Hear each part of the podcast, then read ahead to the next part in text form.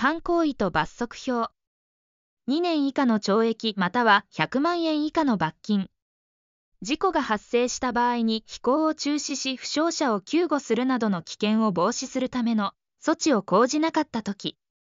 1年以下の懲役または50万円以下の罰金。登録を受けていない無人航空機を飛行させたとき、1年以下の懲役または30万円以下の罰金。アルコールまたは薬物の影響下で無人航空機を飛行させたとき、50万円以下の罰金。登録記号の表示またはリモート ID の搭載をせずに飛行させたとき、規制対象となる飛行の区域または方法に違反して飛行させたとき、飛行前の確認をせずに飛行させたとき、航空機または他の無人航空機との衝突防止をしなかったとき、他人に迷惑を及ぼす飛行を行ったとき、機体認証で指定された使用の条件の範囲を超えて特定飛行を行ったとき等、30万円以下の罰金。飛行計画を通報せずに特定飛行を行ったとき、事故が発生した場合に報告をせず、または虚偽の報告をしたとき等、10万円以下の罰金。技能証明を携帯せずに特定飛行を行ったとき、飛行日誌を備えずに特定飛行を行ったとき、飛行日誌に記載せず、または虚偽の記載をしたとき。4. 運航管理体制。安全確保措置、リスク管理等。1. 安全確保措置等。カテゴリー2飛行のうち、カテゴリー 2B 飛行については、技能証明を受けた操縦者が機体認証を有する無人航空機を飛行させる場合には、特段の手続きなく飛行可能である。この場合には、安全確保措置として次に掲げる事項等を記載した飛行マニュアルを作成し、遵守しなければならない。A、無人航空機の定期的な点検及び整備に関する事項。B、無人航空機を飛行させる者の技能の維持に関する事項。C、当該無人航空機の飛行前の確認に関する事項。D、無人航空機の飛行に係る安全管理体制に関する事項。E、事故等が発生した場合における連絡体制の整備等に関する事項。カテゴリー2飛行のうち、カテゴリー 2A 飛行については、技能証明を受けた操縦者が機体認証を有する無人航空機を飛行させる場合であっても、あらかじめ運航管理の方法について国土交通大臣の審査を受け、飛行の許可・承認を受ける必要がある。2. カテゴリー3飛行を行う場合の運航管理体制。カテゴリー3飛行を行う場合には、1等無人航空機操縦士資格を受けた操縦者が、第1種機体認証を有する無人航空機を飛行させることが求められることに加え、あらかじめ運航管理の方法について国土交通大臣の審査を受け、飛行の許可・承認を受ける必要がある。具体的には、無人航空機を飛行させる者は、第三者上空飛行にあたり想定されるリスクの分析と評価を実施し、非常時の対処方針や緊急着陸場所の設定などの必要なリスク軽減策を講じることとし、これらのリスク評価結果に基づき作成された飛行マニュアルを含めて、運航の管理が適切に行われることを審査される。また、飛行の許可・承認の審査において、無人航空機を飛行させる者が適切な保険に加入するなど賠償能力を有することの確認を行うこととしている。3. カテゴリー3飛行を行う場合のリスク管理1等。カテゴリー3飛行を行う場合に、その運航の管理が適切に行われることについては、飛行形態に応じたリスクの分析及び評価を行い、その結果に基づくリスク軽減策を講じることによって行う。なお、リスク評価については、安全確保措置検討のための無人航空機の運航リスク評価ガイドライン、公益財団法人福島イノベーションコースト構想推進機構福島ロボットテストフィールド発行。を活用することが推奨されている。5、無人航空機操縦者技能証明制度。1、制度概要。無人航空機操縦者技能証明。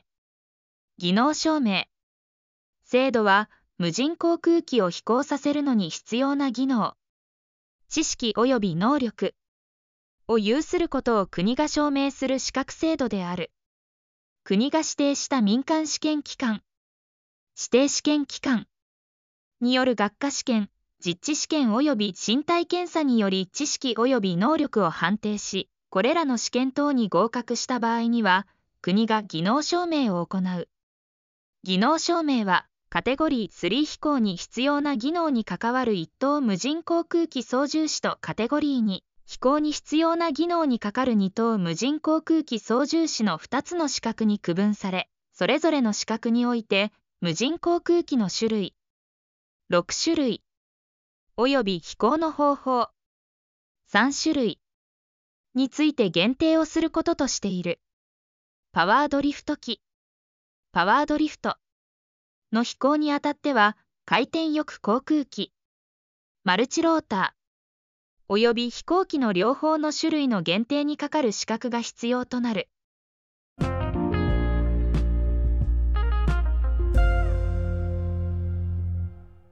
表の読み上げ。資格の区分。1、1等無人航空機操縦士資格。2、2等無人航空機操縦士資格。無人航空機の種類の限定。1-1、回転翼航空機、マルチローター、重量制限なし。1-2、回転翼航空機、マルチローター、最大離陸重量 25kg 未満。2-1、回転翼航空機、ヘリコプター、重量制限なし。2-2、回転翼航空機、ヘリコプター、最大離陸重量 25kg 未満。3-1、飛行機、重量制限なし。3-2、飛行機、最大離陸重量 25kg 未満。飛行の方法の限定。1、中間、日中、飛行、目視内飛行。2、夜間飛行。3、目視外飛行。2、技能証明の資格要件。次に掲げる項目のいずれかに該当する場合には、技能証明の申請をすることができない。A、16歳に満たないもの。B、航空法の規定に基づき技能証明を拒否された日から1年以内のものまたは、技能証明を保留されているもの。航空法等に違反する行為をした場合や無人航空機の飛行にあたり飛行または重大な過失があった場合に関わるものに限る。C、航空法の規定に基づき技能証明を取り消された日から2年以内のものまたは技能証明の効力を停止されているもの。航空法等に違反する行為をした場合や無人航空機の飛行にあたり飛行または重大な過失があった場合に関わるものに限る。次に掲げる項目のいずれかに該当する場合には、技能証明試験に合格したものであっても技能証明を拒否または保留することができる。A、転換や認知症等の無人航空機の飛行に支障を及ぼす恐れがある病気にかかっているもの。B、アルコールや大麻、覚醒剤等の中毒者。C、航空法等に違反する行為をしたもの。D、無人航空機の飛行にあたり飛行または重大な過失があったもの。3、技能証明の交付手続き。技能証明を受けようとする者は、指定試験機関が実施する学科試験、実地試験及び身体検査に合格した上で、国土交通大臣に技能証明書の交付の申請手続きを行う必要がある。この場合において、学科試験に合格しなければ、実地試験を受けることができない。無人航空機の民間講習機関の内国の登録を受けた登録講習機関の無人航空機講習、学科講習、実地講習を修了した者にあっては、技能証明試験のうち実地試験を免除することができる。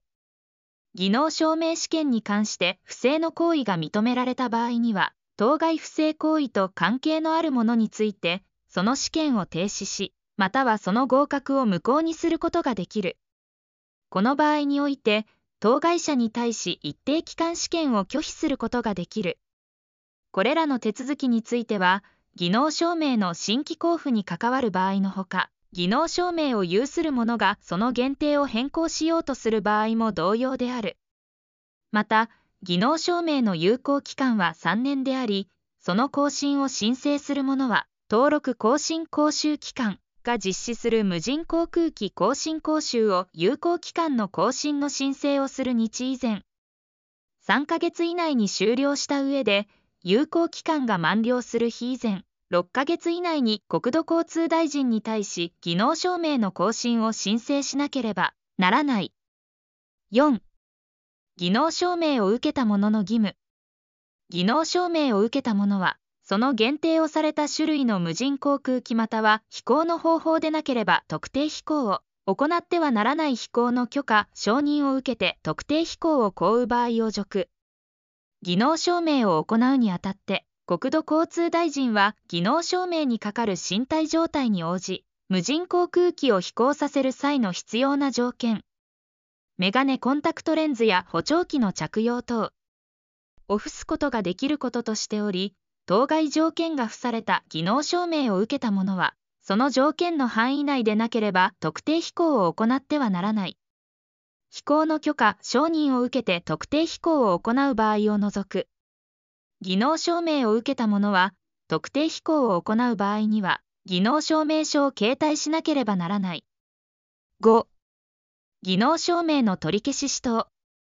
技能証明を受けた者が次に掲げる項目のいずれかに該当する場合には、技能証明の取り消しまたは1年以内の技能証明の効力の停止を受けることがある。A.